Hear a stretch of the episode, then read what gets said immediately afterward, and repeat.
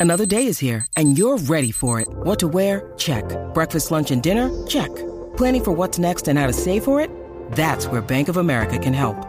For your financial to-dos, Bank of America has experts ready to help get you closer to your goals. Get started at one of our local financial centers or 24-7 in our mobile banking app. Find a location near you at bankofamerica.com slash talk to us. What would you like the power to do? Mobile banking requires downloading the app and is only available for select devices. Message and data rates may apply. Bank of America and a member FDIC. When you need mealtime inspiration, it's worth shopping Kroger, where you'll find over 30,000 mouthwatering choices that excite your inner foodie. And no matter what tasty choice you make, you'll enjoy our everyday low prices, plus extra ways to save, like digital coupons worth over $600 each week. You can also save up to $1 off per gallon at the pump with fuel points. More savings and more inspiring flavors make shopping Kroger worth it every time. Kroger, fresh for everyone. Fuel restrictions apply. Hey, Kiss Army. This is Tony from Restrained, and you're listening to Shout It Out Loudcast with Tom and Zeus. I'm not sure why, but you are.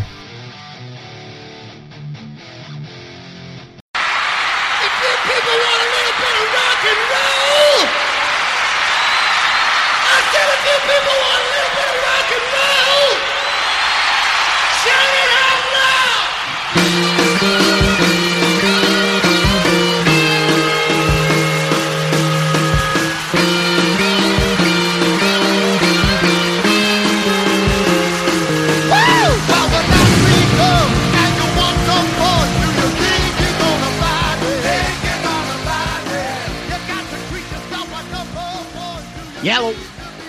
Hey, what's up there, Kiss Army?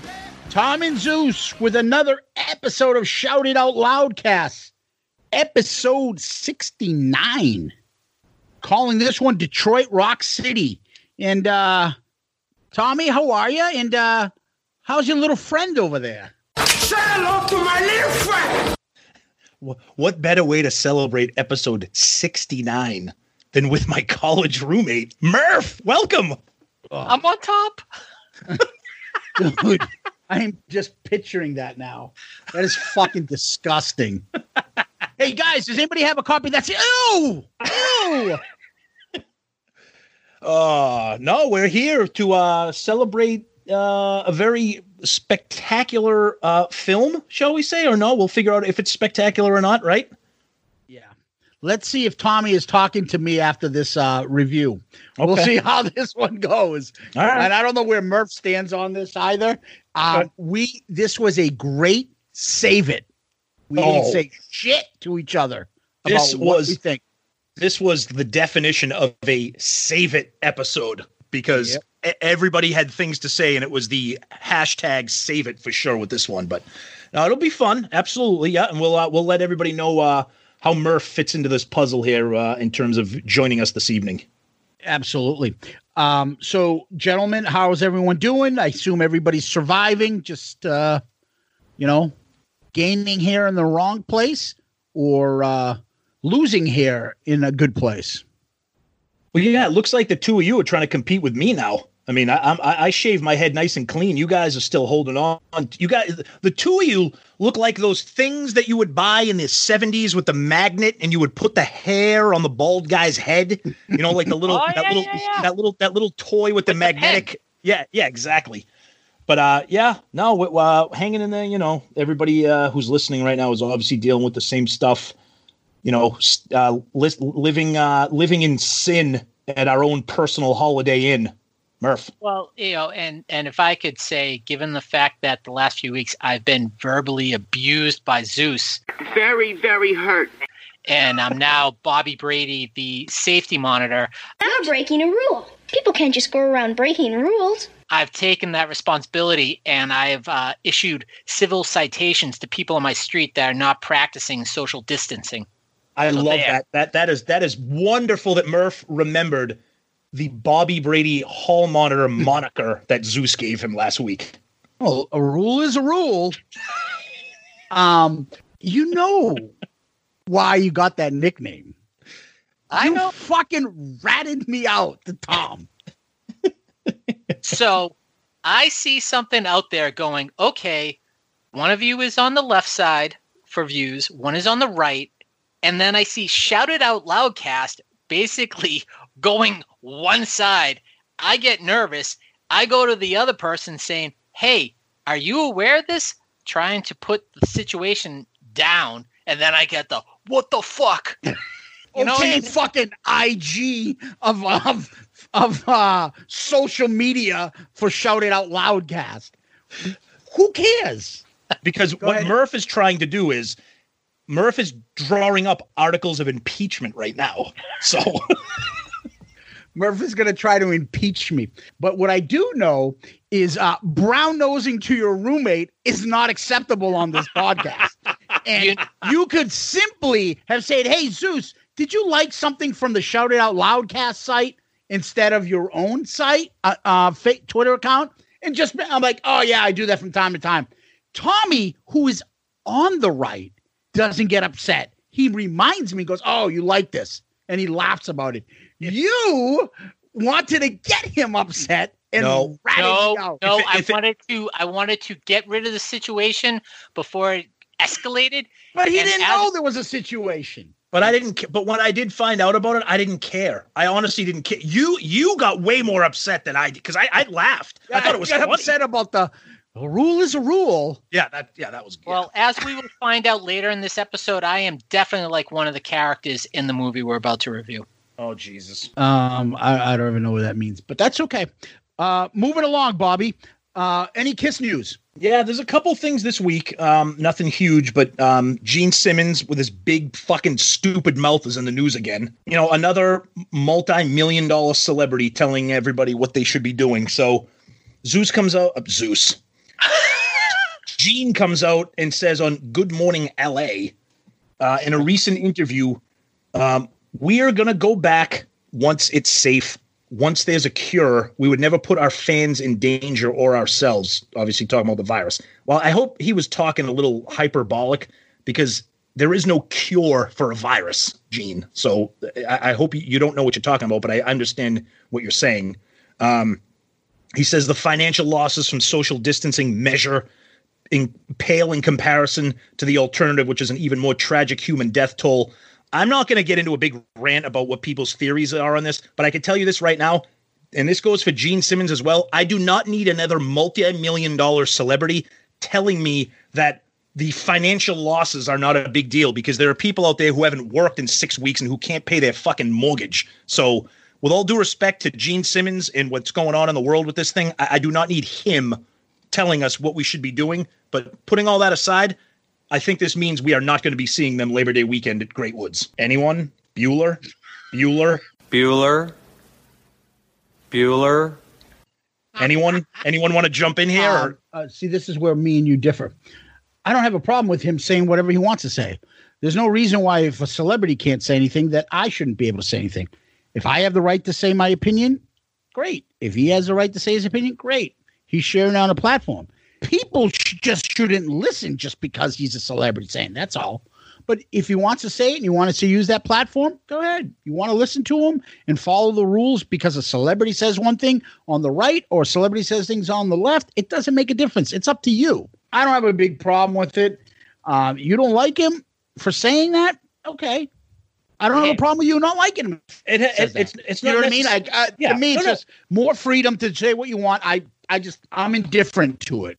That's No, all. yeah, I'm not denying his right. Of course, he has. Everybody has the right to say, but I think what's just frustrating me is just hearing any celebrity talk about how you know, oh, the financial losses are not, you know, you know, it's easy. What my point is, it's easy for him or any multimillionaire to say, "Stay locked in your house." When their houses are 10,000 square feet and they do not have to worry for a second about money. That's my point. But, anyways, Murph, you, you were going to say something. I think anyone that's going to pay attention is someone that wrote "Burn, Bitch, Burn." Lighten up. That's all. I like that. That's a good one. That's a good one. Yeah, I just it is what it is. I mean, the, you know, people aren't going to say that, and, and you know, Gene is never not going to say something. So No, I know. that's how he is.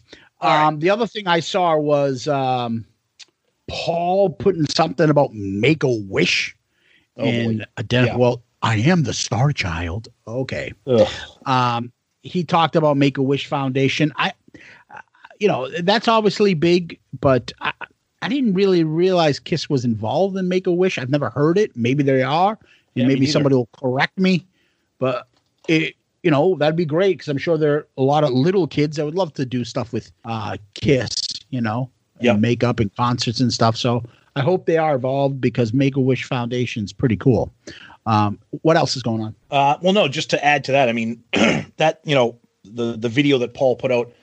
I mean, for all the stuff we say about Paul, we say plenty. I mean, the guy has a good heart. He his heart's always in the right place. I mean, he, he's very passionate about things. So anything, you know, the Make a Wish stuff is terrific for anybody to do it. But to see Paul maybe getting involved, that that was a that was a cool story. Um, so we got some Ace Frehley news this week. Ah. So he was doing. Uh, he was talking to uh, Shocker Stewart, his buddy, who, by the way, in case our listeners unaware, Eddie Trunk signed Ace Frehley to what, Zeus? Um, to Megaforce Records, in case you didn't know. Yeah, it's true. M- Murph, it's true. Can you believe it? It's breaking news. He signed to Megaforce. It's breaking news. And I said this before. People don't may not know this, but just a quick thing on Ace and I, our history. The first time Ace became a solo artist, I got him his record deal. I signed him to his record deal. Megaforce Records, '87, right? So he said, uh, so Ace says, quote, I texted Paul and Gene last week and wished them well, and Peter. And I got a text from uh, Doc McGhee. Everybody's okay. Thank God. Eric Singer's been sending me some silly, Silly, silly. texts. Me and Eric always got along really well. Everything's cool. What's going to happen is going to happen, but everything is delayed. And then, of course, Ace has to go out in a blaze of glory. He says, quote, I'm doing my own thing. Unless they come forward and the price is right, you're not going to see me anywhere close by. Yeah. So not that that's real breaking news, but you know that that's just Ace giving his two cents on uh on Kiss and what's going on with them. I also saw he was talking about some article that he was saying he's going to, during this quarantine time, he's going to do an album, work on an album. Yeah, I think it's Origins Volume. No, two. no, no. Original material. The Oh, okay. Origins, but uh, Origins album, I think, is completed, just Oh, not released. But he was talking about doing some new original material during this quarantine time, like a lot of artists are. Okay, cool. Yeah. Um, and then and then one last little thing. Um, uh, talking about Bruce Kulick. Um, so Bruce did an interview and uh, he was talking to somebody and they were kind of asking some questions about the drama with him and his brother Bob. I'm a Grammy award winning producer. Um, and ever since that happened, I don't think anybody's really heard anything from Bruce about it. So Bruce uh, spoke up because some questions were asked. Um, Bruce just said, you know, unfortunately, my relationship is not healthy with him. It's better just to say that there's nothing more to say about it. It's unfortunate that it went this way. I took the high road. That's why I'm not going to really discuss any details about it. Um, I would imagine anybody who sees this as an outside person would say, well, what is the other side? Um, you know, just Bruce being a stand-up guy, kind, of not wanting to get into the drama. You know, I don't think he wanted to be rude and kind of not answer the question. Um, you know, he says, I think most people know I'm not a bad guy, but in business, there's perceptions and disputes.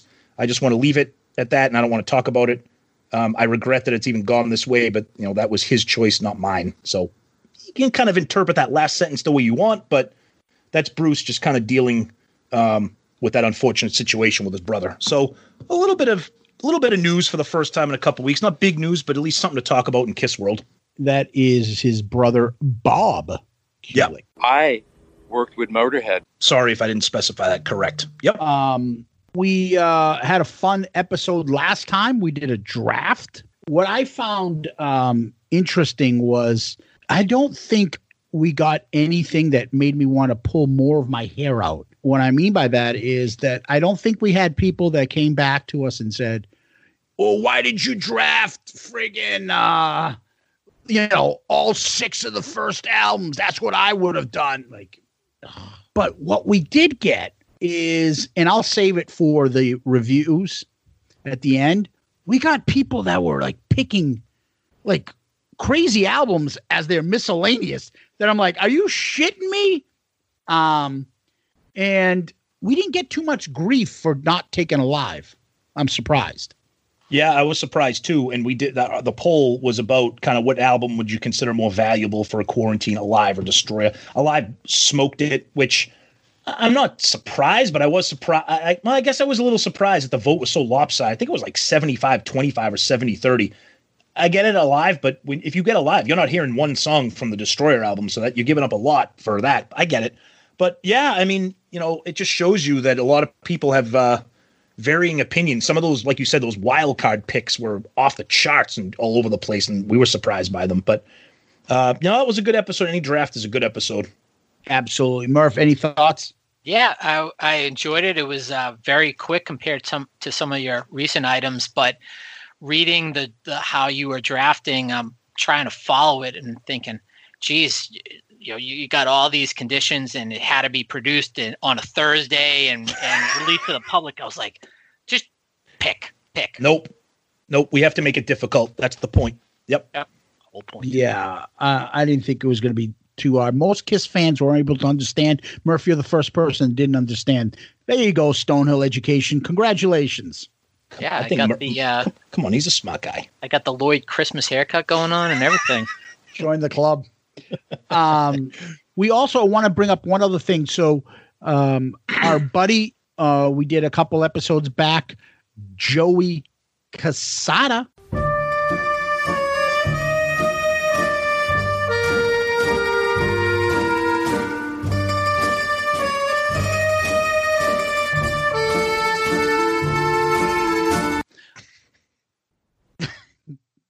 And uh, we gave away a couple of his books. One was the audio, and one was the hardcover book.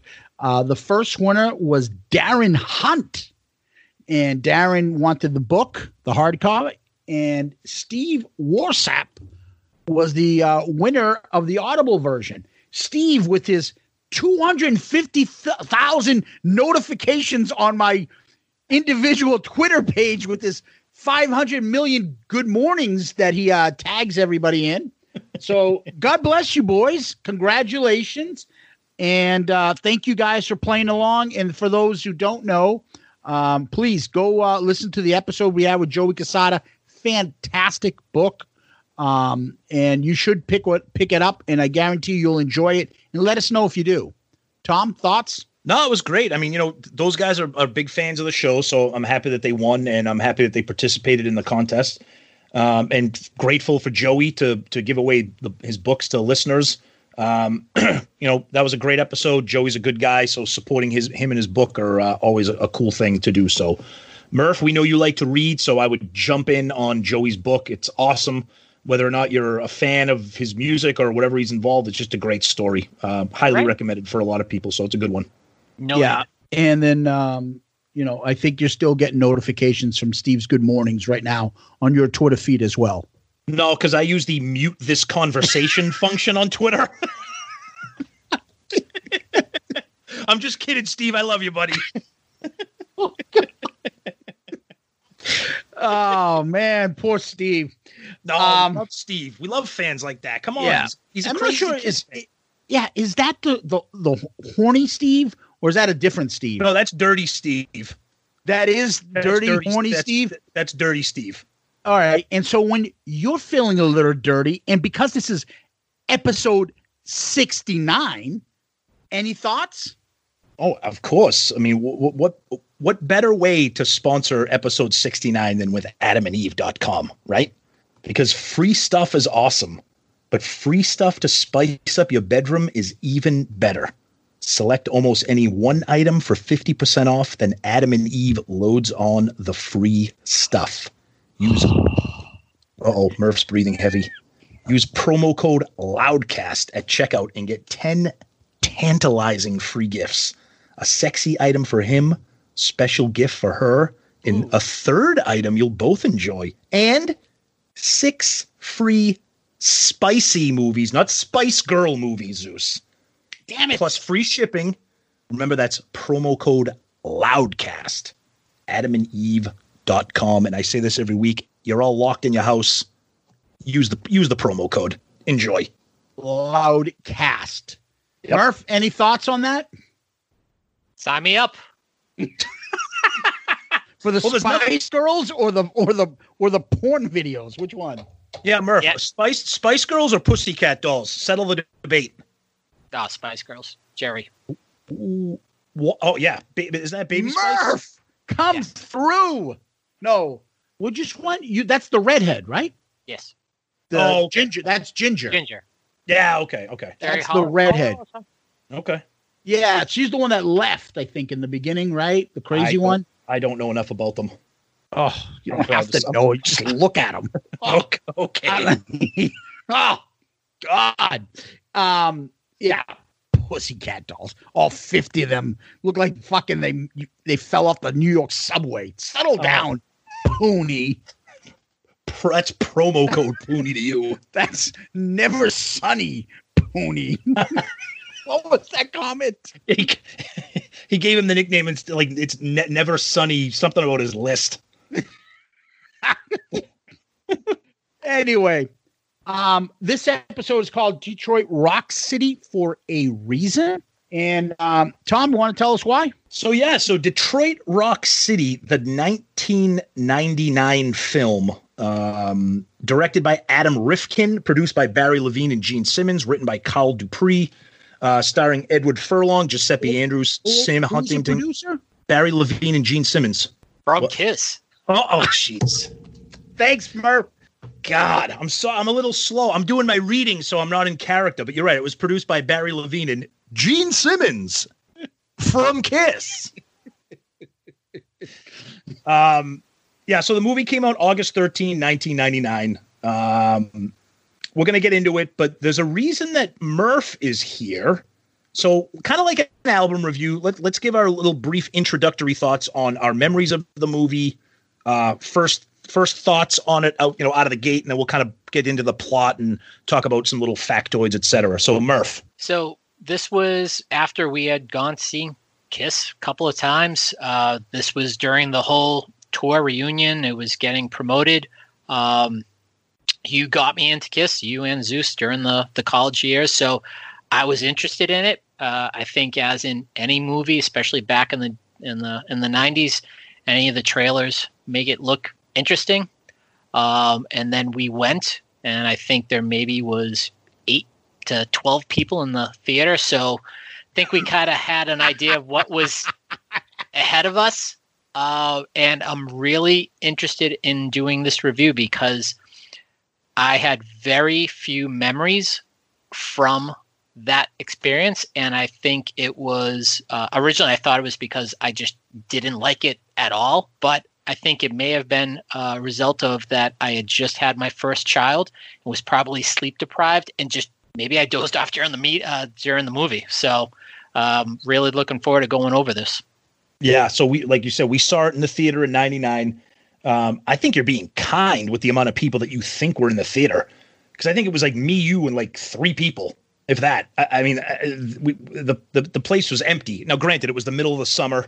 Um, you know, Kiss movie in the middle of the summer. You're really not aiming high for uh, you know, box office. And and and and speaking of box office, uh, this was a what you would consider a bomb of epic proportions. It had a 17 million dollar budget. Box office was 5.8. Oof. Okay. The movie's you know 90 minutes. Um, you know, well, I'm not going to give my reviews and stuff now, but just kind of first impressions was, you know, it, it's a kiss movie, it's a coming of age movie, it's a teen comedy movie. We're going to break it down and give our thoughts, but Zeus, jump in here, buddy. No, I just I, I don't remember seeing that at the movie theater. Okay. I think I just got it uh like saw it when it came out on at home, you know, like was were we into uh DVDs by then? When This is out Uh, or VHSs. DVD DVDs were just kind of coming around. I think it was there was a little bit of in between with VHS DVD. Yeah, I think was this Adam and Eve, blockbuster? kind Adam of and thing? Eve was still doing VHS back then. So. Nice. nice. So it was a little blockbuster thing then I probably would have got. Yeah. Uh, I remember seeing the previews. It's a girl walking along the side of the highway. We should pull over and help her out. I mean, they, they make scary movies that start out like that. Hey, but but they make porno movies that start out like that too, man. Um, I remember thinking this is Kiss's version of Dazed and Confused. Um, Bingo. and that was my first impression. I saw some of the the skits um, that they had in the previews, and I'm like, oh, okay, I'll see this. I'll probably like it. And I, I recognized the kid from uh, the Terminator 2. So it wasn't like a bunch of nobodies. I remembered who Edward Furlong is. So um, that's where I got I came in. Honestly, I, I didn't have sentimental feelings. I didn't have like, oh, this memory of it. I didn't go see it with my buddy or my roommate. I just probably saw it at home. And what's interesting to keep in mind is that this came out 20 plus years ago. Mm-hmm. And a month earlier, it was American Pie. So when you see the coming of age teen comedy, that's where everybody was going that summer. Yep. Um, yeah, and I have some and I have some thoughts on that and the genre in general. Maybe kind of at the end of, Yeah. of when we when we break down the movie. But uh, yeah, I was gonna I was gonna pick up on on and what Zeus said too about Dazed and Confused as well. Yeah, and that, and when you go back to the nostalgic piece, Dazed and Confused did not do well in the box office either. No, it didn't. But that became a a, a cult classic of of epic proportions. I mean, that movie is beloved. So This did not. Yeah. Hello, Pantheon podcast listeners. Christian Swain here to tell you more about my experience with Raycon earbuds. Our family now has three pairs of Raycon earbuds around the house, and my wife just grabbed a pair of the Headphone Pros to replace some headphones from a company that was double the price. And yes, she loves them. Now, if you haven't pulled the trigger on a pair of Raycons, or even if you have, but you're in the market for another pair because they're just that good, well, now is the time to check them out because they just launched their upgraded model of the best selling everyday earbuds. With Raycon's upgraded everyday earbuds, now you also get active noise cancellation, ergonomic design, and multi point connectivity that lets you pair with two devices at once. New quick charge function, three customizable sound styles, plus awareness mode. Available in a variety of vibrant new colors to complement any and all skin tones. I even have a pair of earbuds in a cool green color. I have tried just about every earbud known to humankind, and these Raycons are fantastic. Seriously, if you've been wanting to check out Raycons, there truly is no better time. You're going to ask yourself why you didn't check them out sooner, and Raycon offers a 30-day happiness guarantee. So, what are you waiting for? Go to buyraycon.com slash Pantheon today to get 20% off your Raycon order, plus free shipping. That's right, you'll get 20% off and free shipping at buyraycon.com slash Pantheon. Buyraycon.com slash Pantheon. And we'll get into that. But let, let's let's get let's kind of get into the plot of what we're doing here. So for me, one of whether or not you like this movie, whether or not you like Kiss, one of the great intro scenes in in, in, a, in a comedy type movie, and it has a special place for me. Special what?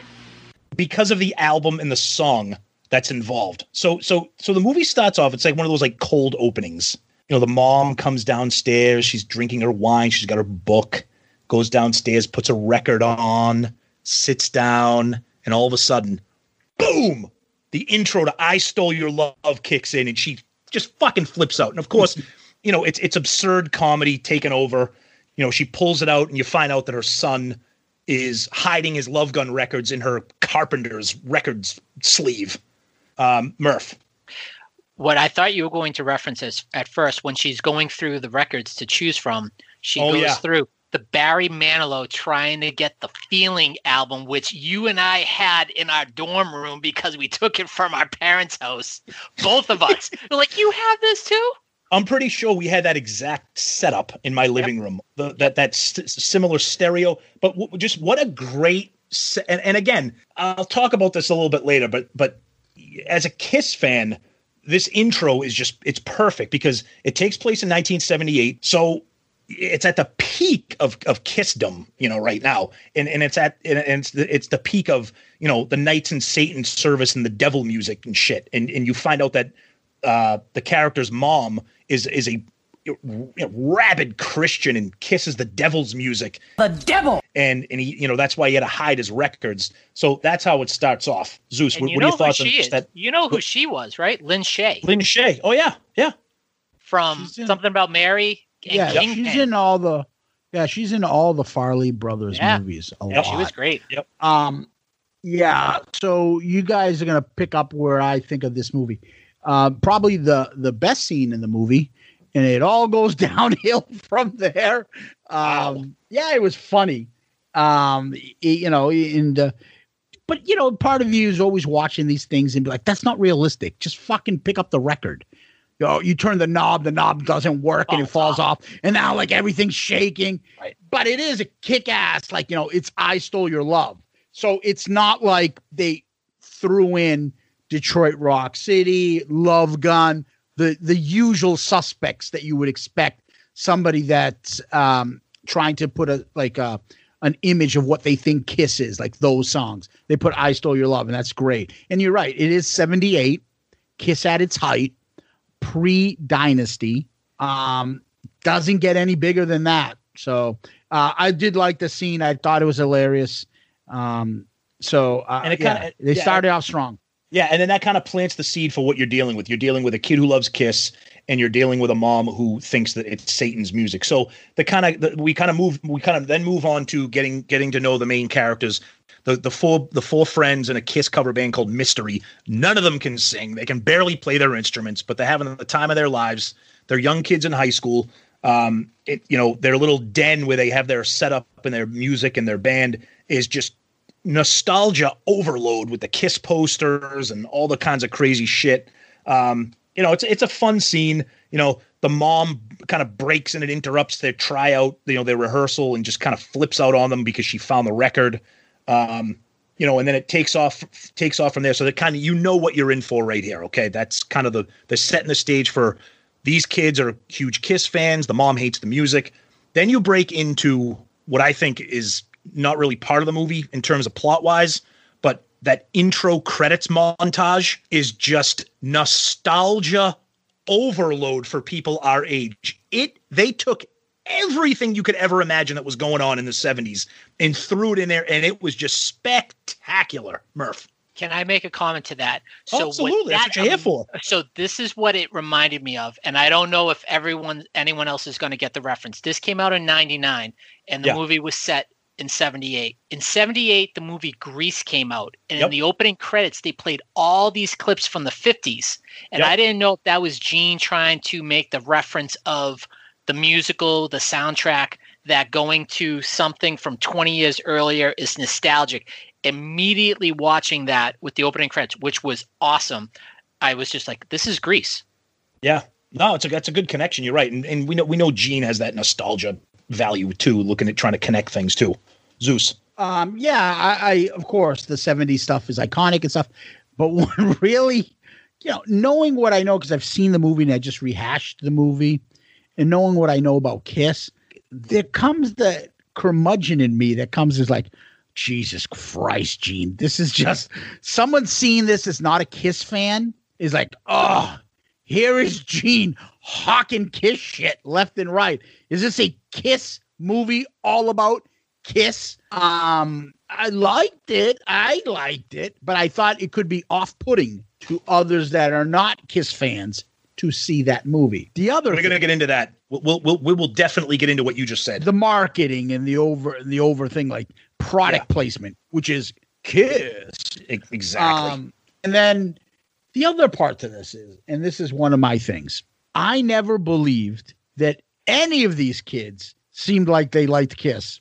Those actors look like they didn't know what Kiss was and are trying to act like they like Kiss and are told what Kiss is and how a Kiss fan should act, but they didn't seem like it was genuine. It just- Really? it didn't. Yeah. Wow. Uh, I, I just didn't feel like those guys were Kiss fans or act like Kiss fans.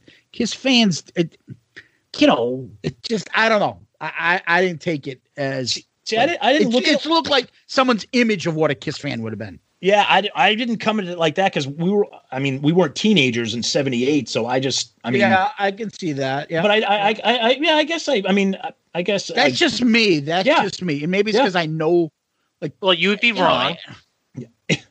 No, I can't. I can't. I mean, I, I see what you're saying. So then, so then we get into the main plot of the movie, which is these kids have four tickets to see Kiss at Cobo Hall uh, in 1978. They got the tickets, and the mother is gonna. They, so they're fighting against the mom. Um, so then it, it takes the kids to school. You know, the next thing, the next the, the kids are at school. They're all pumped up for their show, and then and then you get into like the zany teen comedy silliness Silly, silly. that you would expect from a Dazed and Confused or an American Pie or like a Super Bad or you know with with a comedy is it's there and it's it's it's amped up it's exaggerated comedy you know, uh, the, the you know the kid's mom gets on the school loudspeaker, you know, brings him into the principal's office. She finds out that they have tickets to see Kiss. She burns them in front of them. All the friends see it, and there you go. How are they going to get to the show now? She's destroyed the Kiss tickets, right? And, and there's there's a cool scene in this whole thing where the school cop, who they call Elvis, if I recall correctly, with those mm-hmm. fucking lamb chops that he has. He's chasing him through the halls, and then ladies' room kicks in. They end up in the ladies' room. So there's a little bit of, you know, like Zeus said, product placement, but but I think it's done as a Kiss fan. I think it's done creatively, Murph. Okay, so first of all, I could relate to the hall monitor that looked like Wolverine because Yeah. I'm like, you know what? Bobby Brady was the hall monitor. He's just doing his job. so, you know, don't don't hate him. Don't hate him. But can I ask a quick question? So, me being me being the geek I am, the tickets, the value, face value in 1978 stated it was $35.50 for the ticket, which in 1999 was $90.71. Would a 17 year old really pay that value back in the day? Is that what the ticket said? 35 bucks? 35.50. Shit. See, that's why we have Murph on here to pick up details like that because that sounds absurd for 1978. I, I, I, I, I don't, I didn't see that, but wow. Yeah. So would you? 17 year old Tommy, 17 year old Zeus, 90 bucks? Dude, 47 year old Tommy is paying ridiculous amounts of money to see fucking Kiss. What do I care? Okay. Zeus. The only thing I, I, I mean, I was going to jump in. I just, it, it just didn't play well. It didn't like the whole fucking janitor chasing him around. Just looks stupid. Um, American Pie, or was it not? Not another teen movie. I'm not sure which one did a bathroom scene kind of like that. There was a little bit similar to that. Yep. Um, you know, and it, it was kind of funny. The girl in the bathroom dropping ass. I was wondering if Mr. Feces was going to show up in that in that bathroom stall and one of them see it, and uh, poor Chuck the janitor was going to have to come by and clean it up. But you know, in, I get I get the, the premise. The premise is going to be they lost their tickets, and how do they get back to the Yeah. concert? Yeah. Um. So I don't know. Uh. So you, so, so, so you're a big fan of this movie. Clearly, it, it sounds Oh. like we're, it sounds like we're reviewing Schindler's List. I mean, Jesus Christ. buddy. I, the fact that I'm a Kiss fan was the only saving grace. This was, I, I don't even want to get into it yet. Oh, All right. So, so we'll kind, of, we'll kind of blow through the, we'll kind of blow through. you know, no, of keep telling, Oh, no, keep no, no, no, saying where we are. Okay. So so the so the tickets get burned. The mom then decides she's going to take the kid to a priest and enroll him in some friggin' boarding Christian boarding school or whatever. Then of course the friends try to they they they think that they've won tickets for a radio contest. And what's the contest? Can you name the four band the four band members' original names? My real birth name has 24 letters. They're jumping through. They're oh, they're so excited. Holy shit, we got tickets. Now we just got to get to Detroit and go to the radio station and get the tickets. This is going to be great. First, they got to break their friend out of the friggin' Christian church. So of course they play Jailbreak by Thin Lizzy. They get there. They they order. One of his friends acts as a pizza delivery guy and puts fucking shrooms on it and gets the priest high. Hello, you've reached Arnold's Pizza Shop. I'm not here now. I'm out killing pepperoni. If you want to reach me, if you want a pizza, I don't care, because I'm not here. more stupidity. You can see the inspiration for this movie, whether or not the execution was what you want, but that's where we are there. Um, so let's talk about that a little bit before we get to what I think is the funniest scenes in the movie. Murph. Yeah, that was I would I would say that was the the weak part of the movie. I think Yeah. my review on this is surprisingly going to be different than Zeus's on it. But with the the characters, I, I think they they had to do what they had to do to develop who they were going to be throughout the movie. Um, I I could relate to Jam. I think uh, there's a lot of me and Jam, the sympathetic guy, who's got some pretty memorable, sensitive, Mr. Sensitive ponytail type comments and lines in the movie. Yes, yes. Uh, but yeah, it was like, all right, let's get through this scene. We ha- we realize what's going to have to happen. That that 10, 15 minute stretch was probably the the weak part of the movie. Yeah. Zeus. I'm trying to remember how they got to that part. The just whole scene with the guy. First of all, that priest is the priest from uh, Happy Gilmore. the one that Yep. was heckling Happy Gilmore. Yep. And he's also got the greatest scene in Freaks and Geeks when he He's the uh, dad, if you- right? he's the dad. And he's the one when they play that uh uh squeeze box from the Who, and he's like, wait a minute, this is dirty. I fucking love that scene. And he's listening to his wife, he's like, This is filthy.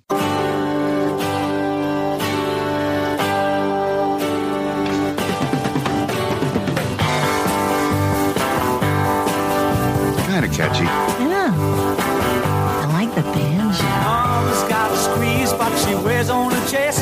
But when daddy What are you saying, squeeze box? never gets no rest. I- Cause she's playing Is it just me or does that sound filthy? Honey, I think it's about an accordion. Mama's got a squeeze box daddy never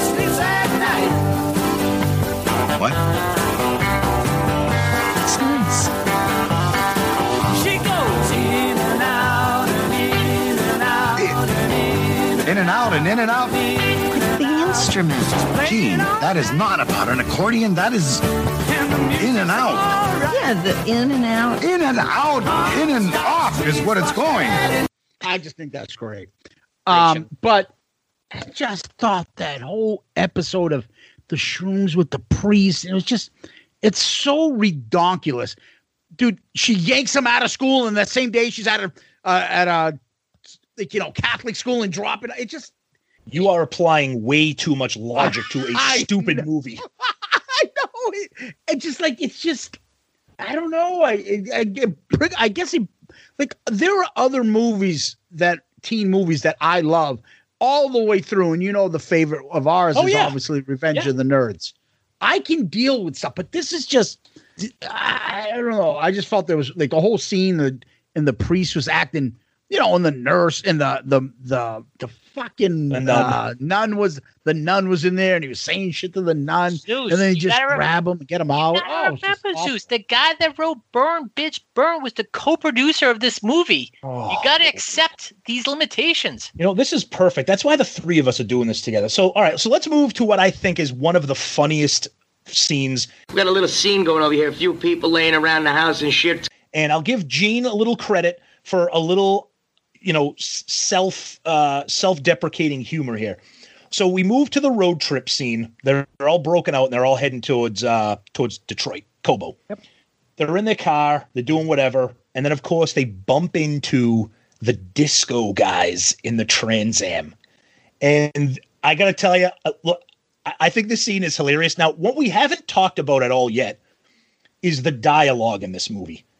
The dialogue in this movie is very late 90s. What I mean by that is you probably would not see this same movie written and produced today the way it is, especially this scene with some of the terms. Now, I know it's supposed to take place in 78. That's how people talked in 1978. Um, so you, you're flipping from car to car. You get the four burnout Kiss fan friends in one car. You got the disco guys with their girlfriends in the other car, and they are just jamming it up to just horrible disco music. I mean, it's just whatever you want to call it. Making Um, what's that, Murph? it. It was making it. I'm making it. Oh man. I got the chance. no more. No more. Yeah, That was the yeah. song. I know. Oh, I know. I know. So then, of course, one of the guys throws a fucking slice of pizza out the window, gets on the windshield, the cars crash, whatever, whatever. They, they get into it. Then it's a battle between Kiss fans and disco fans. Murph, what happens after that? The Kiss Army wins. Disco, much to my chagrin, they they they fought the good fight, but you can't stop Kiss. And ultimately, the the scene goes as you would expect. When the Kiss Army wins, the disco guys, uh, we'll leave it at that, are knocked silly, Silly. Silly. knocked sen- senseless, and then dressed up as Gene and Paul and left to the side of the road. And they're sobbing because their 70s girlfriends with all their makeup, the, the Revlon reference, which was great. That's what they used to, to, to dress them up. And uh, yeah, it was a very expected scene. And uh, then we were on our way to Cobo Hall after that. Zeus, what'd you think of the disco scene with the guys in the Trans Am? Um, yeah, I mean, I, I, I liked it. I just, I, I, I don't know. Again, I just, the, the, the kids, like, you know, there's too much. of- To, to me, I felt it was a little unbelievable. They're gonna let those two guys, the other three guys, are just gonna let their friend get, s- Get like shit pizza in kicked his out, face. Yeah, exactly. None of them stand up to him uh, for him, and then all of a sudden he kicks one guy in the nuts, and then the other guy's just standing with the same three guys. They could have jumped on that guy before, and all of a sudden now that guy's like all scared of them. Like, I, whatever. I like that they painted their faces and tied them up, and obviously the Trans Am, and you know, it's just like you, kind of you automatically uh, are pushed in a position to hate these guys in disco. And then uh, I'm not sure if it was right before that scene, no, or right after. No, it was right afterwards. Yeah. The the they put in the part where the girl will say, "Maybe Kiss will do a disco song." You know, Yeah. wink, wink. Exactly. Yeah, I thought that was I thought that was good. Where the girl gets in the car, and of course her name's Christine. You know, so they have to throw that in there. And she's she's like, "Disco's so cool. I wouldn't be surprised if Kiss does a disco song someday." And they're like, "Man, no way. Disco's fucking whack." Whatever the hell they say. You know. So I thought that was a little clever that Gene had to say. Paul would fucking never allow something. You could tell Paul had nothing to do with this movie because he would never put that in here. So Gene, you know, I know he didn't write it, but being produced, you know, producing it and you know having a little, like I said, self-deprecating humor. I thought that was clever. But Z- Zeus apparently has a very hard time suspending disbelief for a stupid teen comedy. It can be done right though, buddy. You know the movies we No, like. We like all this stuff. It's just this was just not well thought out, well acted, or any of that stuff. They're just not believable. But you know, and the other Okay. part to this is maybe the fucking other reason is the the kid trip. Like, is that like Macho Man uh, Savage in the seventies? Yeah, man. Oh yeah. Like, what's that voice? Oh yeah. It's so aggravating. I, I will tell you this, and I agree with you a little bit. I will tell you right now. I thought Edward Furlong was pretty good because he has a little bit of credibility. I thought they could have done a much better. And I don't know uh, if Murph, if we're talking about our the podcast, the rewatchables, if we did a casting recasting redos, I, I don't know who would be better in this movie. I thought the friends, the other three guys were average at best, and I'm probably being kind to that. So I think casting probably had a lot to do with it because Trip looked like he was like 12 years old. The other guy that Zeus said with the with the Macho Man Savage to, and and, and then the other kid, I thought they were, eh, you know, I thought they were meh. Z- Murph. I Maybe Fred- Trip was the Macho Man guy. Yeah, he was. Oh, he I'm was. sorry. I'm sorry. You're right. You're right. I'm thinking of Jam. Jam. Jam. Jam's the one who looks like he's a kid. That's the only. Now I've seen Edward Furlong in movies. Yeah. the guy that played the kid's Christian Jam. the son Jam. Yep. I felt like he was the only one who was a decent actor and only looked like these. I felt like the other ones just. Yeah. So do you remember the, the the kid Jam was in um he was in a movie a couple years earlier with um Tim Allen. Okay. So I- the only Jungle person- to Jungle. It was like one of those like so Oh, yeah, yeah, yeah. teen actor. But yeah, I mean talking about how American Pie just came out a month earlier. Jason Biggs would have been great in one of those roles. Yeah. Oh no, you're right. That I think I think that. Go ahead, Zeus. I was just say, you know the difference in this and like American Pie. American Pie let you meet the characters and introduce each one of them. The movie's an hour and a half. They should have spent something getting to know each one of these kids and make you kind of get into them and see them. Like I, I think Edward Furlong is the main character of this movie, but you don't know nothing about him up until he's all he wants to do is go see Kiss. That's all you know about these guys. Yeah. No, All you're they right. want to do is go see You're Kiss. right. The- you know the- the- nothing about them. Who's the shy guy? Who's the nice guy? Who's this that? What their background is? And you don't need to know everything, but you got to see that stuff in Dazed and Confused. You got to see that stuff in American Pie. This one is just they quickly hurried this stuff through, you know, and you didn't get to know these guys or like them, other you- than they're. I like them because they're Kiss fans. You But gotta if want- you just go ahead. Yeah, you got to wonder if they were hoping that they were going to catch lightning in a bottle like they did with Dazed and Confused. That oh, these are four. Well, other than Edward Furlong, these are relative unknowns. So maybe this is going to be the springboard for one of them, and then they'll look back twenty years, going, "Oh, you remember how James DeBello as Trip was kind of like uh, the the Ben Affleck character in Dazed and Confused, and basically Matthew nothing came of these McConaughey. guys. Right, right. Yeah, I, I agree with you. I don't think Gene was looking. Uh, look, they spent like I think seventeen million dollars on this movie. Okay, You- for seventeen million dollars in nineteen ninety nine, you're going to get nobody, and they got nobody.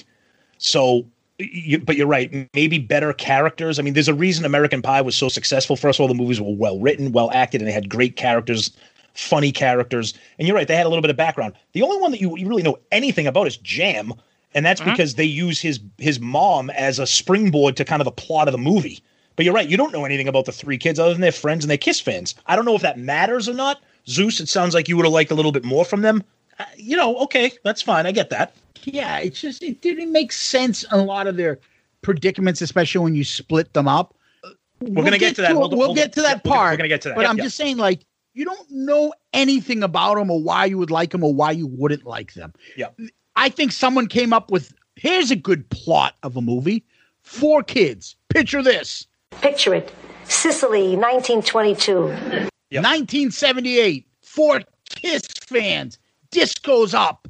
They wanted. They have tickets to see, and only us Kiss fans would say Cobo Hall, Yep. Detroit. You know, get that part. But like, just say, and they go through all these adventures. First, they have to hide in the bathroom or hear a girl taking a dump.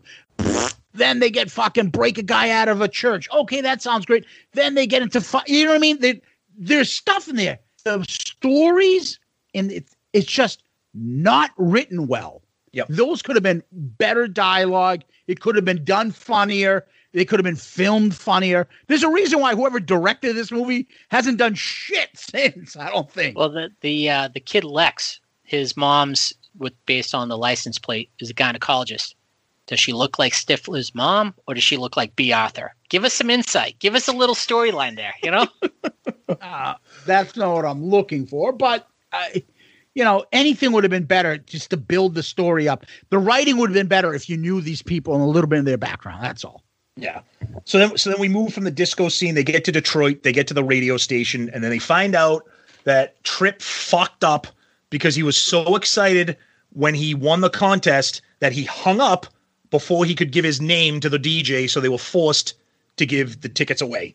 While all that's going on, there is a protest in the downtown right outside of Cobo Hall called Matmock Mothers Against the Music of Kiss. And who's heading the protest? Jam's mom. And Jam's mom doesn't know that Jam is going to be there. So then you turn into a whole scene where, again, she drags him to church and his little crush named Beth. He ends up banging her in the church confessional. You know, so this for me, granted, the movie has not been great so far. For me, this is where the movie falls off a cliff because after this, This is Kissel. the four of them split up and they get on an adventure to try to each get their own kiss ticket. I understand that again what Zeus said with the writing, it was silly, silly, silly. It was '90s comedy. The best scene out of all this, and I, I, I would assume that you guys would agree, is when Edward Furlong tries to earn hundred dollars at the strip joint by doing amateur night and ends up hooking up with who? Murph. the lovely Shannon Tweed. Oh yeah, and that's 1999 Shannon Tweed right there. Yep. Unbelievable. Yep. So that's that's so then each each one has their own little scene. You know, Trip is at the convenience store doing his thing. The other kid, I can't even remember his name. He gets caught up with the road crew. Um, you know, Jam is doing is doing his thing. Eh, This this whole back and forth just goes on for way too long. It kept it kept going from one character to the next to the next, and then it kept circling around and circling around. I understand what they were trying to do. It was it was executed pretty poorly in my part. I think it went on too long. Um, Murph. Uh, so at one part uh, point during the movie, when Edward Furlong is trying to buy the ticket off the scalper, yeah, I, I paused it and it pulled up his name, who I, I don't have written down here. I'm like, he looks familiar. For a very quick second, I actually thought it was Gene Simmons' son, but then I realized it was too long ago. So Oh, the yeah. name comes up, and I look up, and the guy died of an overdose in 2009. I'm like, okay, buzzkill. So oh shit, moved wow. on to the moved on to the next scene. I'm like, let me just get to when Ron Jeremy shows up. Yeah. Zeus. Yeah. So a couple things pop up to mind. Again, it's just she grabs him and immediately goes to a church at that time of night. Happens to be one open, and the priest is there. The guy sounds like they the, he's going to do a confession with the priest, and the priest seems like he's a horny bastard and wants to hear sex stories. and he's annoyed that the kid doesn't have any stories. Think about how much better that could have been written.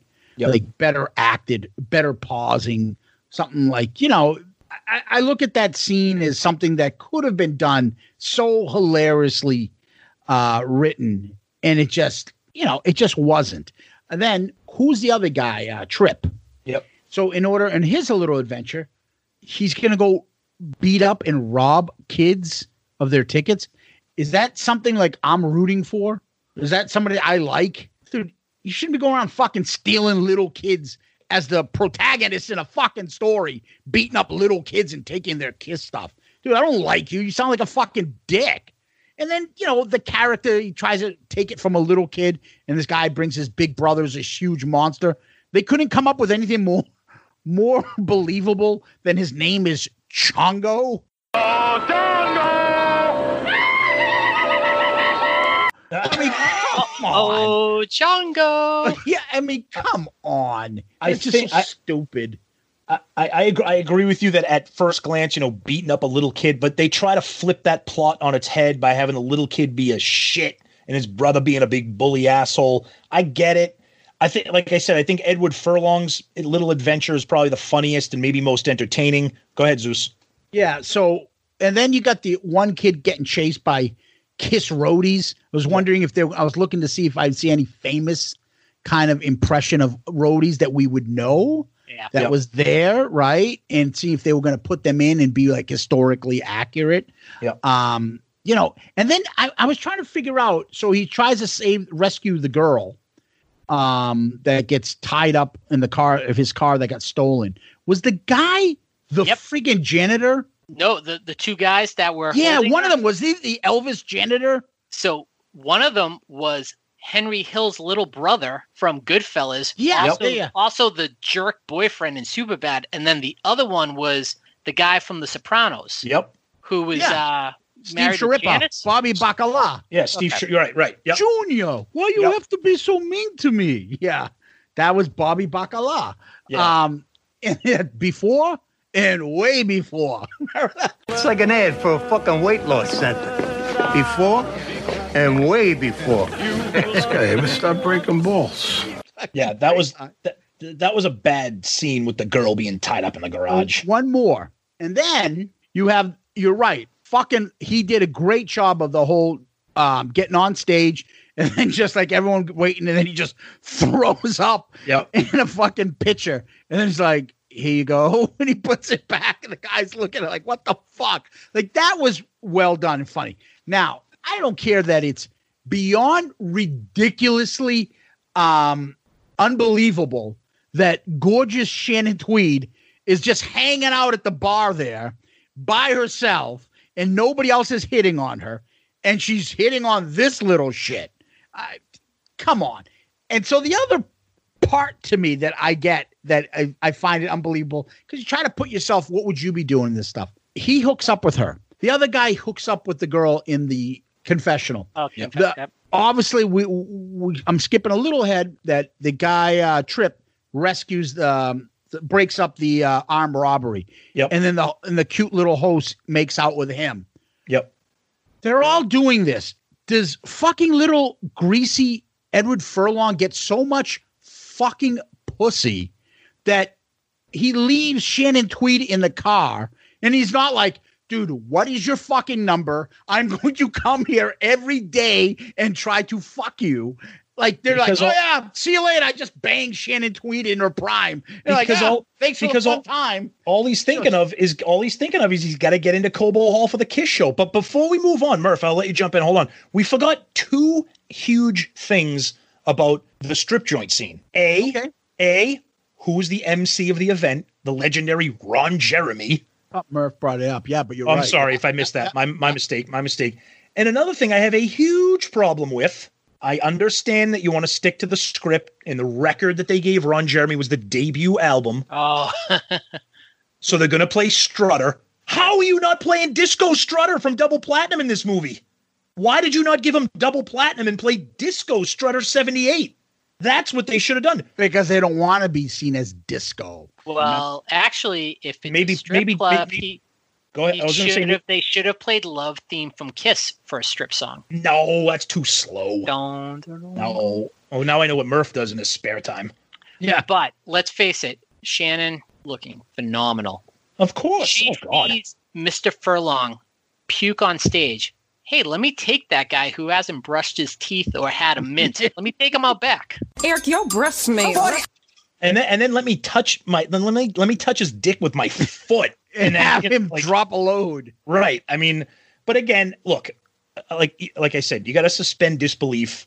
For me, at least, it's it, it. The movie is what it is. It's it's just it it's silliness. Silly, silly.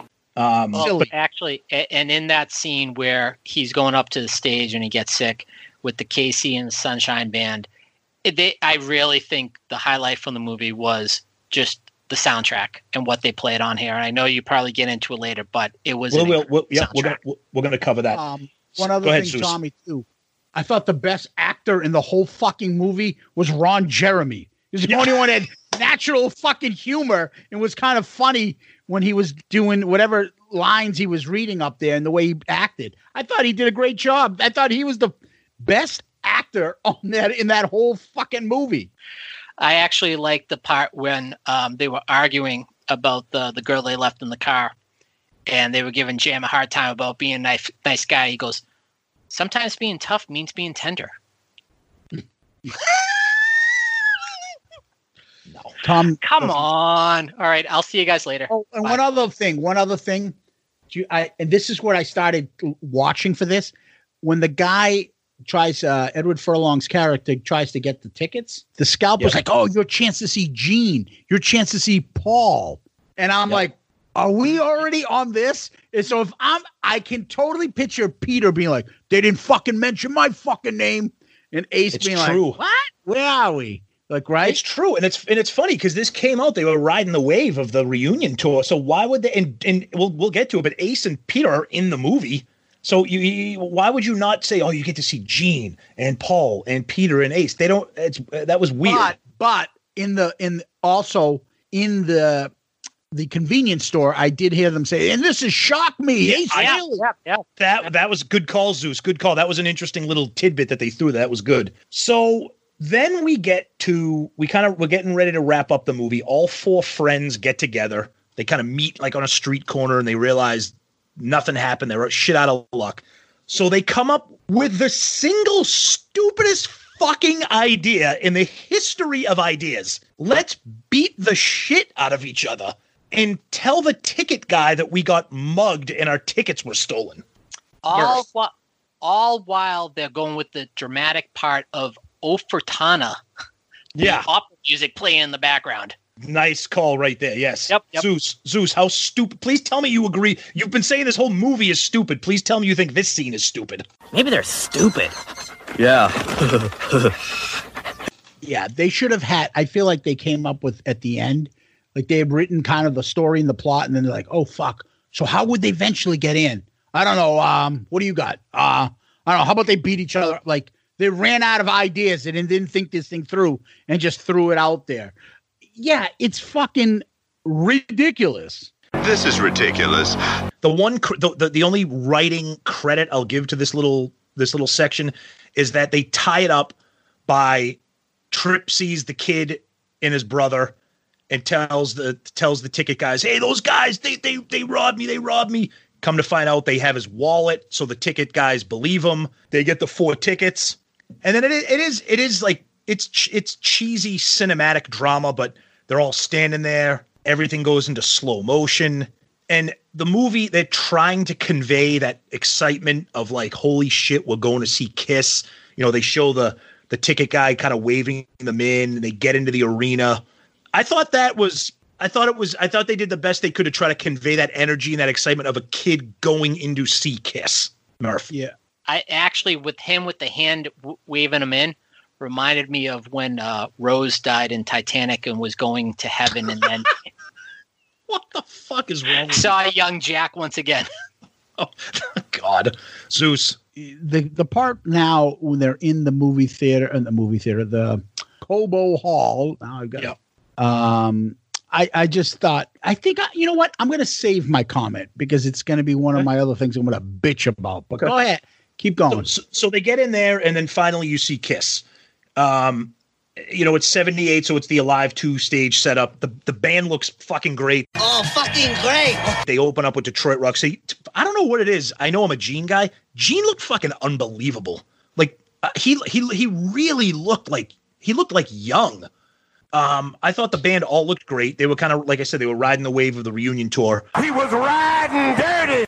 Um, and and and they did the fan service. You know, they did, you know, the the the spit in the blood. You know, everything was ill timed. It had nothing to do with anything because it was yeah, all, all in the first song. right, right, right. They did the, they did the they, Spitting they- blood, the fire. the fire, the dramatic slow motion of Ace with the smoking guitar. Um, you know, Peter throws his drumstick. Of course, Jam catches it. Murph. Paul with the panties on his fingers and then Oh. like his fingers. Yeah, yeah, yeah, yeah. And then they did that thing where they put the camera inside, so it looked like you were inside Gene's mouth with the tongue wagging. If you give me this job, can I put a camera in the lady toilet, please? Um, you know, look, they did the best. They, they were trying to make it like exciting and, and from the viewpoint of a teenager going to a Kiss concert. You know, I know I've been yelling at Zeus about suspending disbelief, but you open with Detroit Rock City and end and thank you, good night. Like good night.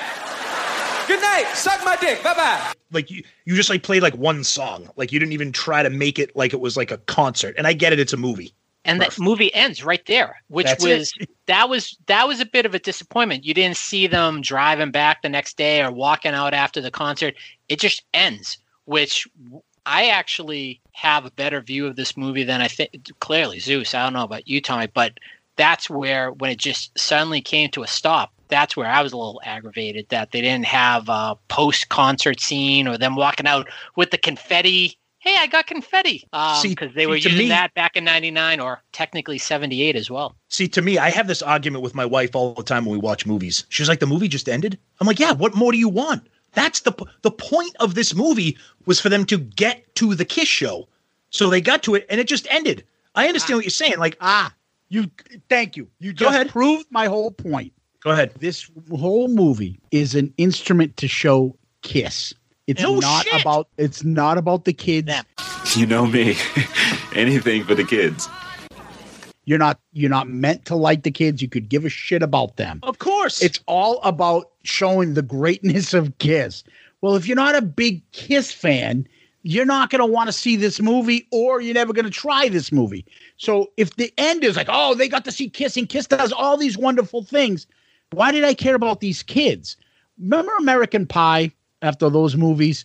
At the end of the movie, they would always do a clip where I don't know. It was usually, I think Jim would be in his room doing some other stupid, Yep. and his Yep. dad would catch him or something stupid like that, and they'd show you clip I uh, I bought some magazines. because you want to know about these characters. You want to see what's going on and how they're doing. This is nothing to do with them. They don't give a shit. It's so, and I'm a Kiss fan. This was so like all to do with Kiss, nothing to do with these characters. I didn't ask you what characters you had. I didn't ask you to go into all that. or the movie or the plot. So when they just like, even I didn't remember it. I was like, shit, it's over. They're not showing other clips of them in their rooms or what would life be like driving back home in the Volvo and explaining that. They could have had some funny scenes with that shit. Nothing. Just yep. You made it to you made it to see Kiss. So nothing else is important. So let's just end the movie there. All right, I see where you're coming from, but the flip side to that, the way I look at it is that's exactly what it is. It was like an it was a teen like it was like an adventure movie where they start here and your fault the, the you're you're watching four kids try to get to a Kiss concert and follow their wacky, stupid, poorly written adventure along the way. And the goal is the Kiss show. I, I understand what you're saying, but look, the way I look at this movie is it is what it is. It it, it, it it's like a you know, it's like a candy bar or something. Like it, it it's it's not meant to give you nutrients or fill you up. It's meant to kind of give you a little rush of something for a few minutes, and then it's going to be forgotten. Yeah, it's a TV sitcom trying to make it into a movie of an episode of the seven of that 70s show where they try to see Kiss, and that could have been done better, faster, and easier. Okay, so Zeus, why don't you take it from here? So we've get we've made it to the end of the movie. Kind of wrap up your thoughts. We kind of know where you stand, but tell us about like Here's your a couple gen- tell your thoughts and, and may, may, maybe what could have been done better in your opinion. Um, could this movie have been saved in any way? So the other thing is, I forgot to mention, boy, fucking, there was Fat Ace was on the stage. Yeah, they were looking good. Ace, I've never seen Ace look that fat. Maybe it was He the camera. He did look a little puffy. Yep. Here's a, a very major plot line that I had an issue with. These kids had seen Kiss two years in a row. This is their third time seeing Kiss. No, no, they had not seen them They the missed last it. two times. They missed They missed the- it. They oh, thank God. Then that's it. Because I'm like, dude, if they've seen them two other times and this No. is the third time seeing them in a row, what's the big fucking deal? No, they've missed them the last. point- Yeah, but to your point, Zeus, if that was the case, you know, since they had not seen them the previous two years, to get back to the realistic expectations, those kids should have gone after Jam's mom and say, he doesn't have to go, but we're going. Like, just letting her burn those tickets, I was like, no, they would have been over the top on that one. Excellent. Real quick, Zeus, I'm going to give you the mic back in a second, but we forgot to bring oh. that up. The, the fact the fact that the three of them watched her burn the tickets, fuck that. That would not have no. But that, I think that was a And- little bit. and how about this? How about how realistic? Well, she was there and she wouldn't let me. We'll just come back after class, dude.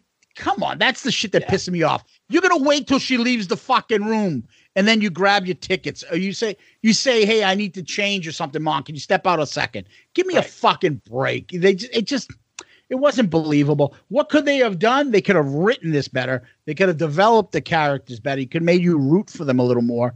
And it could have been, you know, I, I see the point. I see how they could have came up with a story and somebody in Gene could have pitched it, but he didn't put it in the right person's hand to take this movie and make it. Whoever did the American Pie movies, whoever uh was it the Linklater guy that did the Dazed, Dazed and and Confused? Confused. Yep. If you put this movie and that thought and that plot into um, you know, this movie, you put those guys in there, they could have made a hell of a movie. The the story makes sense. These kids trying to get to a Kiss concert, you have the 70s as a background. Kiss is still around. They can play themselves in the movie. Dazed and Confused did that with Kiss in the van, and you know, it, they they did a great job of giving you that nostalgic feeling.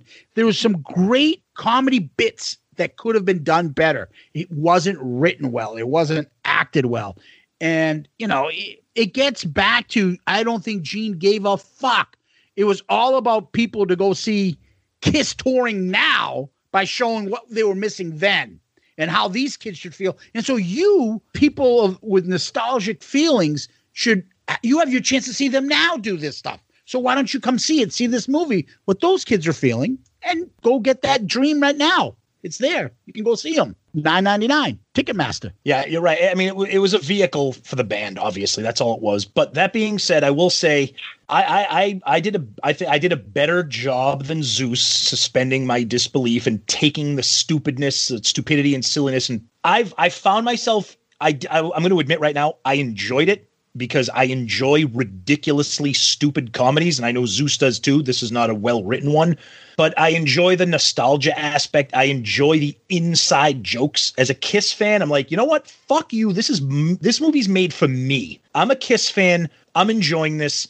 You're not a Kiss fan. You don't get it. You don't like it. This is. I, I, took it like personally. Like Gene made this movie for somebody like me to enjoy, and I found myself enjoying it because it was Kiss centric. The movie was never going to make any money being a Kiss centric movie. If they took this plot line and spun it and turned it into either a generic band or a different band or something, but a movie about kids going to a Kiss concert is never going to make money. It's just never going to happen. But for what it is, I, I I enjoyed it because I'm like, shit, that would have been cool to be a teenager in '78. Obviously, the execution of it in certain aspects of it was very poorly done. Uh, that last half where they all go on their separate adventures, like I said, was much too long and, and could have been done a, a different way. Um, but you know, it is what it is. I mean, I I own the DVD. I don't know if I'll ever watch it again. It's fun. It's a it's a you know a, a brainless comedy. Um, and it's got some kiss stuff in it. So I mean, you know, I take it for what it is. It's I I I was not bored fully. I guess there was sections where I was like, all right, move it along, but uh, I was a little bit entertained. And again, it, it's because it's it's it's Kiss Murph. I was shocked at how much I enjoyed it. Yeah. I was going in dreading it, and as poorly written as some scenes are. I mean, we were talking about the end as much as we'd like to see them driving home and the you know will Good Will Hunting i gotta go see a girl oh, type Oh, yeah. ending where they're just driving back afterwards I had to go see about a girl. Well, Yep. um i think 47 year old me was much more nostalgic watching that than 26 year old me Absolutely. because I have a greater appreciation for that period, that music, you know, all those bands. I mean, we watched it in real time and it just it didn't grab me the way it did here for the 299 I spent. I thoroughly enjoyed it. Was it perfect? Far from it, but I have no regrets about watching it and overall I was I was thoroughly entertained. I didn't learn anything more about Kiss. I don't like Kiss anymore. I just had 90 minutes where I was distracted and I had a few chuckles and Am I gonna get a little chuckle or giggle or something? I had Shannon Tweed. There All you right, go. Cool. All right, let's get it. Let's move on. Let's get into some fun facts here. So we got some we got some interesting factoids about this movie here. So Kiss reenacted the concert for the movie. Obviously, they had three thousand extras to act as fans, and they staged the entire concert for the film. This was interesting because Zeus was talking about you know plot development, character development, writing, etc. The original cut for this movie was over three hours long, so they edited it down to ninety minutes. That, that probably solved. There you go. Whoever edited this movie did a fucking terrible job. Then Exactly. Exactly. Um, a lot of the memorabilia in the film is from Gene Simmons' pri- private collection. Um, this is an interesting, and that scene when they're in downtown um, Detroit, that Matt Mock protest thing. Paul Stanley's ex-wife Pamela was Yep. one of the was was one of the protests. Um, they say the word "fuck" about 83 times in the movie. Um, the stunt in which Trip gets punched by Chungo was a pretty well rehearsed scene. You know, they did some effects. That part where he gets kind of flung back into the brick wall. Um, the permit for the original church that they used got pulled. They had to find a different one. So the church where they were going to use, um, when once the church found out they were going to use it to for a sex scene, um, they said they weren't about to allow that in their place of worship. So they had to change the venue. Do you blame them? The vomiting scene started making everybody on set nauseous, even though obviously it was completely fake. It was like a hose attached to Edward Furlong with the shit just pouring out. Um, it took three days to shoot the scene inside the confessional booth because they said the confessional booth. Um, how, how small that one was. It took them a long time to film it. And of course, the film takes place in 1978. All the fashions, you know, disco was still kicking ass and all that. Um, so a little bit of factoids there. Zeus, Murph, anything else? Uh, any other interesting tidbits you found out, or anything you want to add? I clearly identified who Paul's ex-wife because when you see those moms, there is one out there that clearly does not fit the profile for Yep. that demographic. And then actually, when they came out of the uh, radio station right after they found out they didn't have the tickets, I think there may have been a faux pas because it looked like there was somebody that was in a Puma 1990s tracksuit walking by that Oh, clearly didn't okay. fit. Yeah, that didn't Okay. fit the uh, fit the profile. I missed that. Zeus, any other little factoids or tidbits or things you wanted to talk about before no, kind of the only other thing I would probably hit on, and we, we'll get to the to the next segment, would be the soundtrack. Yeah, go ahead. Start that. We were going to jump into that. Go ahead. No, a lot of great songs from the '70s on there. The first thing that comes to mind is I'm like Everclear doing "The Boys Are Back in Town." It was 99, so yeah. Yeah, right. They they wanted to build you a garden. Um, and you know they they've got you know I'm looking at this soundtrack now. Um, It's a good mix of yeah. it- It's weird because the, the the the soundtrack is all classic rock, but half of it is performed by the original artists and half of it is performed by 90s alternative and metal bands. I'll tell you right now, you got Pantera doing a version of Cat Scratch Fever, and I know the Ted Nugent version is beloved, but the Pantera version is fucking awesome. And as good as that version is, if you want to hear a disaster of a cover, listen to the Marilyn Manson version of Highway to Hell. Oh my god. It is a travesty. Yeah, that's uh, that's not what you would call good music. No. Actually, one of the the hidden gems that I liked was the uh, the Runaways School Days. Yep. And and another another hidden gem is the Donnas, that all chick rock band. They do a version Yep. of Strutter that's actually really really good. You got da- you got David Bowie, Cheap Trick, Thin Lizzy, Kiss doing Shout It Out Loud in Detroit Rock City. Um, you got Van Halen running with the devil, but then Zeus. What's the last song on the soundtrack? Oh, because it needed to be there. Nothing can keep me from you. Um, no different than the Aerosmith song that was on Armageddon. uh, written by Diane Warren. And even in Peter's book back then, uh, he was right in his book. He makes a point to say, We're doing this movie, we're doing all this stuff. You're going to put a kick ass song in there. And then they put this ballad out. It just didn't fit. literally one of the worst Kiss songs. And what a what an unbelievable disappointment for them to make an album, put some original Kiss songs on it, and release release a new track and have it be that. But you're right; it's straight out of the Armageddon, our Aerosmith. I don't want to miss a thing. Uh, it's it's just bad. Uh, but the soundtrack, the soundtrack's cool. Like I said, it's got a mix of original artists and '90s bands. Um, if you don't have it, I, I I I mean, I own it. I have the CD and I have it on my phone downloaded. Um, it's a pretty cool soundtrack. Like I said, for me, the, the pick of the soundtrack is Pantera's version of Cat Scratch Fever. Murph, anything to add on the soundtrack? No, actually, the one thing that jumped out, just the I, I thoroughly enjoyed the music. It, it you know even the we make light of the disco. Um, you know, I, I grew up with disco being played in the house, so the Me too. KC and the Sunshine Band and making it. But um, what jumped out at me just because we saw them in February was hearing Van Halen play and then thinking about David Lee Roth opening up for them in 2020. So that that just that that just made a lasting impression. Cool, nice. Um, anything else to add on Detroit Rock City? Apparently, we kind of have three different things. Zeus uh, will is is in the middle of asking for a refund on his rental. Um, Um, actually, Tom, after I rented it, I guess I've never done that on Verizon. I got a thing. Thank you for choosing your one free movie because I would have said perfect. Two ninety nine was the worst money I've spent in a long time, and I'm being generous. And I can only imagine if Kiss had nothing to do with this movie, how much I would hate it. It was just it's just a bad movie, and it had some good parts because of Kiss, um, but obviously not a fan. But if you Cool. guys are, all the better. Murph, any any final thoughts before we move on to questions? Yeah, I, I actually I, I enjoyed it. It was worth the purchase, but uh, to to Zeus's reference, um, when we were looking for a free version online, there was a French version, and Oh, I yeah, that was I was. I, I did think for about 30 seconds, can I do a review on this by watching them speak en français? So uh, I am glad I made the purchase, but uh, I will not be watching it again. But I am uh, I enjoyed my 90 to 95 minutes. Quick question, Murph. Did you watch this alone, or did you watch it with any of your uh, college age children or your significant other, or did you watch it alone?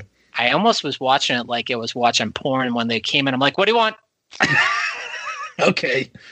All right, so that is Detroit Rock City. You're gonna you got three different recommendations here. Me and Murph are kind of on the same page. Uh, Zeus gives it a very very strong thumbs down, but, But uh, I would tell you, if you're a Kiss fan, go watch it once. You'll probably not want to see it again. Yeah, But yeah. go watch it once. Yep, yep, cool. So we move on to questions, and when everybody knows, if you are not familiar with this, whenever we have Murph on, we have Murph ask us the question. So All right. fire away. Uh, question regarding Kiss concerts. I know we've talked about this in the past, and you've made reference of shows you would like to see stateside. With this show in 1978 being uh, played in Cobo Hall in Detroit, two of their more um, well-known performances are outside the United States. So, if it was up to you, which show would you go see? The 1983 concert in Brazil or the 1980 concert in Australia that made such a lasting impression why where they're now so famous in Australia. Zeus. Hmm, that's a great question. That is a good one because those are two iconic classic shows. And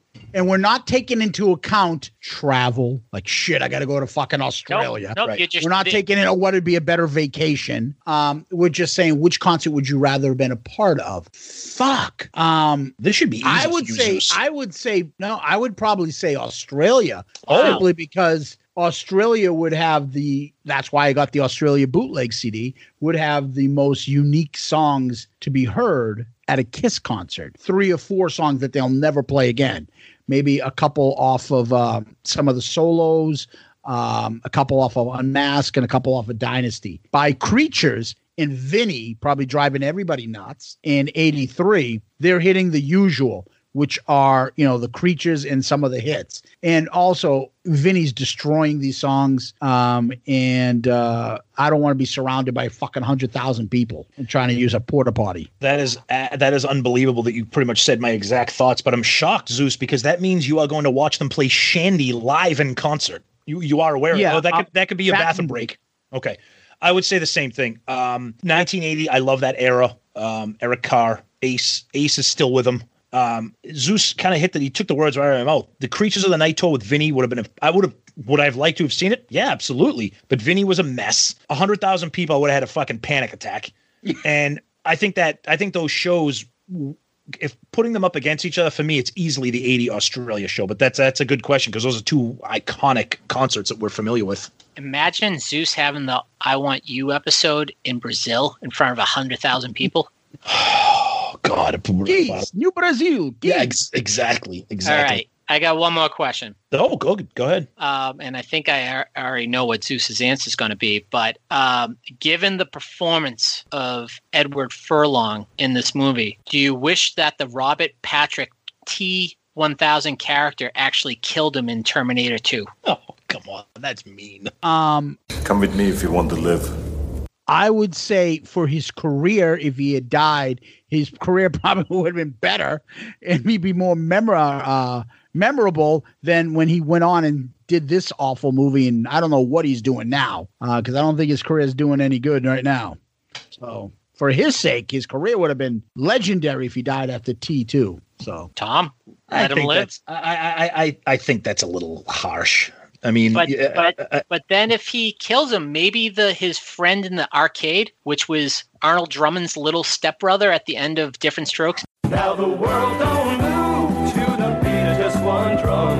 What might be right for you may not be right for some. A man is born, he's a man of means. Then along come two. They got nothing but the genes,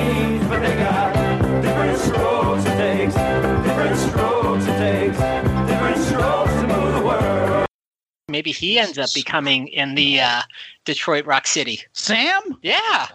I'm I'm looking here as we talk. I'm looking at Edward Furlong's like Wikipedia after this, and you talk about irony. He was in a documentary about Ron Jeremy.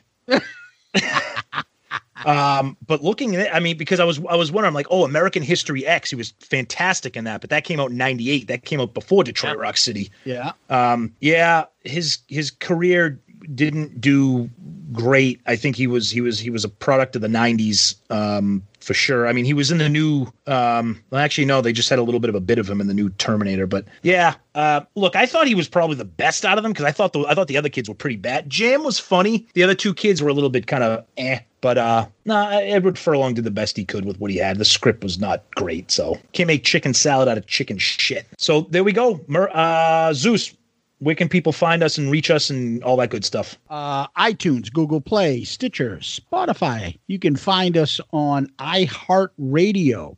Interact with us on social media. You've got uh, Twitter, Facebook, Instagram. You do. You do. YouTube. Um, email us. Shout it out loudcast at gmail.com. Shout it out loudcast at gmail.com. Give us one of those five star child star. reviews on iTunes, on uh, Spotify, Stitcher, wherever you can. We really appreciate it and it helps us uh, a great deal. So we're very, very thankful for that. And uh, and you know, if you interact with us, generally we will we definitely read all your emails. So that's a given. But we also like to read some of the good ones, uh, interactions with us uh, online um, on our episodes as well. Yep. And uh, forgive me if Zeus already mentioned uh, Pantheon Podcast Network. I'm sorry. I did. Um, okay. Uh, so yeah, we're part of that great family of uh, of podcasts, and also our buddy Ed at Klick Tee Shop. Um, check him out, klickteeshop.com. Awesome Kiss inspired gear. Shout it out loudcast gear. Um, always good stuff. So yeah, again, we appreciate the interaction that we always get. Uh, you know, we love the fans. That's why we do this. And like Zeus said, you know, if you listen to us, you've probably seen this movie. Check it out. Uh, you know, it's a two ninety nine rental. you probably get the DVD for five bucks if you want to own it. Uh, the DVD that I actually have, it actually has a bunch of special features, some background interviews, some behind the scenes. As a Kiss fan, you know, it's not a bad thing to add it to your collection. But um, you know, Detroit Rock City, it is what it is. Check it out. Yeah, Zeus got and- something to say. Yeah, no, I just wanted to add. So we did get some fun comments, and we usually like to read some feedback uh, from last week's episode. Um, and last week's episode was the Kiss draft. So um, Twisted Kister, who had some comments uh, this week about our bonus episode, uh, solid episode. This would be a great topic for a Sunday night simulcast. Oh, which you know, by time you hear this, we um, we would have done last night. Um, seeing the reactions of all you as you steal picks could be entertaining. Funny little foreshadowing there, not knowing that that's exactly what we did. Um, yeah. Uh, Zandin always has something smart to say. Finally catching up. When will you play Exciter in the background of your Adam and Eve plugs? Exciter. Hashtag not but. Wow, Jesus. Thanks, Zandon. Yeah. Um, by the way, Darren, who had won the um, the Joey Cassata book.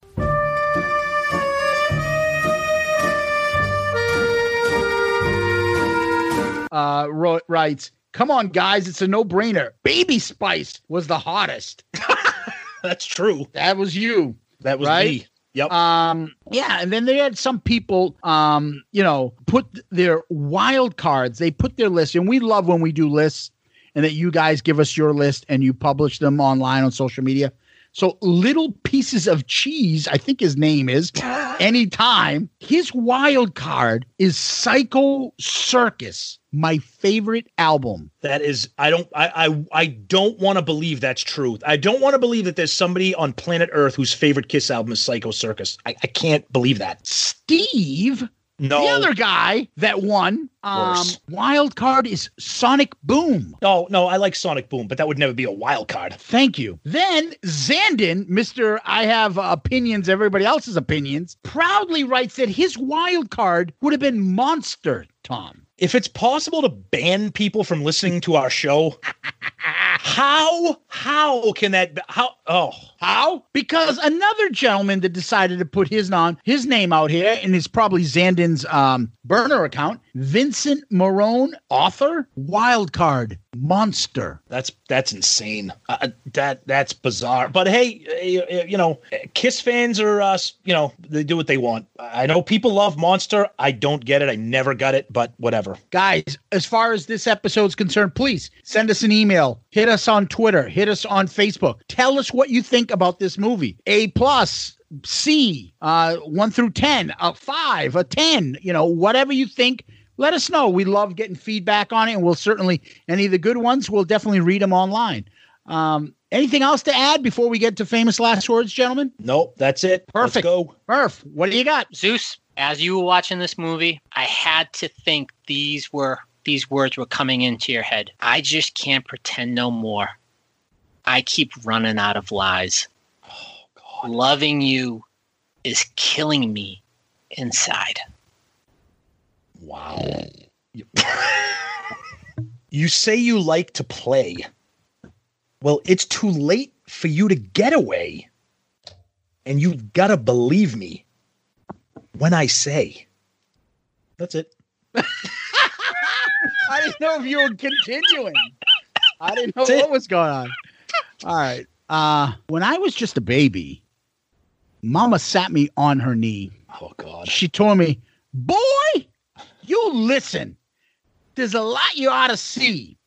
A lot of pretty women are gonna try to tie you down. You don't know what you're missing if you never fuck around. I mean, uh, look around."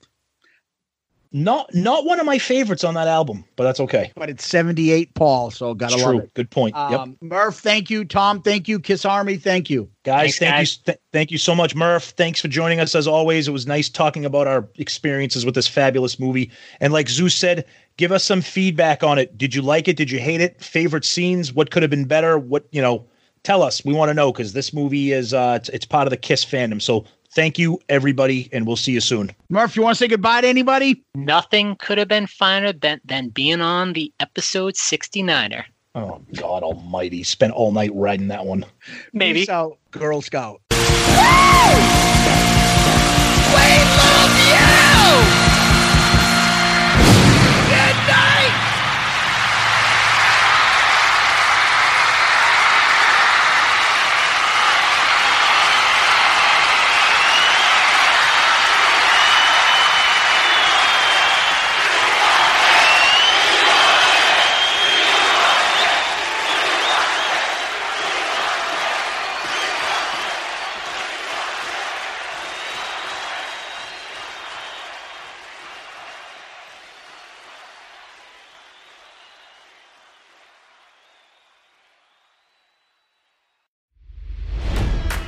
It's NFL draft season, and that means it's time to start thinking about fantasy football. FantasyPoints.com features industry leading experts and prognosticators using proprietary hand charted data to help you score more fantasy points. FantasyPoints.com is the place to go for whatever kind of fantasy football you play. Whether you play fantasy football, daily fantasy sports, or do a little bit of everything, Fantasy Points has the meticulously researched content to guide you to victory.